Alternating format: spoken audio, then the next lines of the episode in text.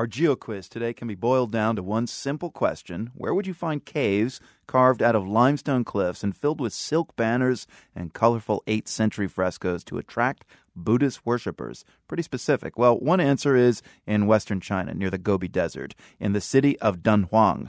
But the answer we're looking for is a lot closer to home. Annette Juliano is professor of Asian art and history at Rutgers University. So, describe the exhibit you've helped to create in New York to replicate these ancient Buddhist caves.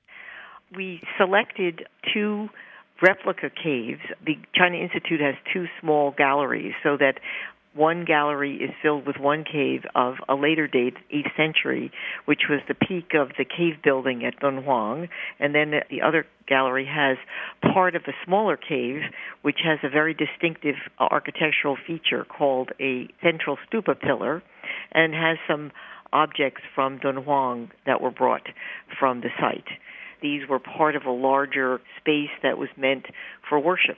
So it's the museum of the China Institute. That'd be the China Institute Gallery in New York City. That's the answer to the geo quiz. Uh, that's where you'll find those replicas of those Buddhist caves. Specifically, what street is it on? it's on 65th Street between Lexington Avenue and Park.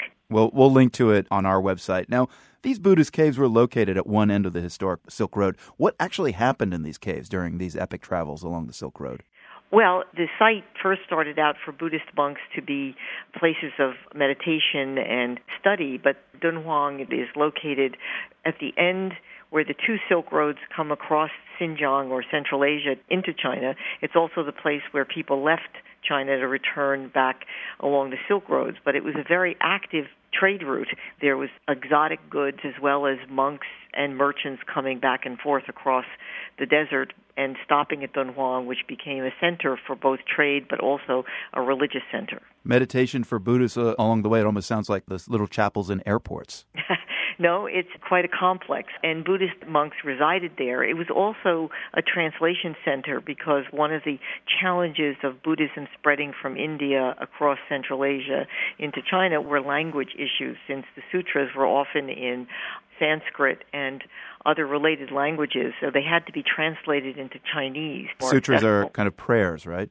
Right. The sutras are texts about the teachings of mm-hmm. the Buddha. Okay. Beside monks, many of the merchants who traveled back and forth were multilingual, so they often helped participate in the translation.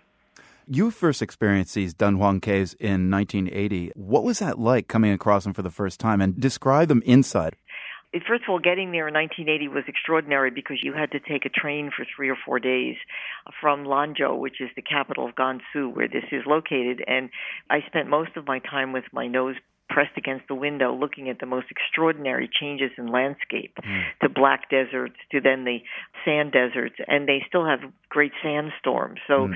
you uh, have to wear cover your head periodically as the sand just uh, blows against it then you get to these looks like a beehive of holes but when you walk into the cave it's extraordinary contrast with the brilliant colors because they used a lot of mineral pigments like lapis lazuli and turquoise, which they ground up, in cinnabar, brilliant reds.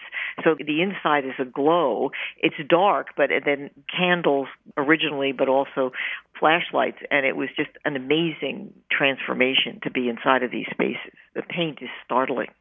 And you know, recently they found unfinished caves, but then they actually did an excavation and found out that that was where the community lived. There would be monks who were painting painters of the caves, and they live there.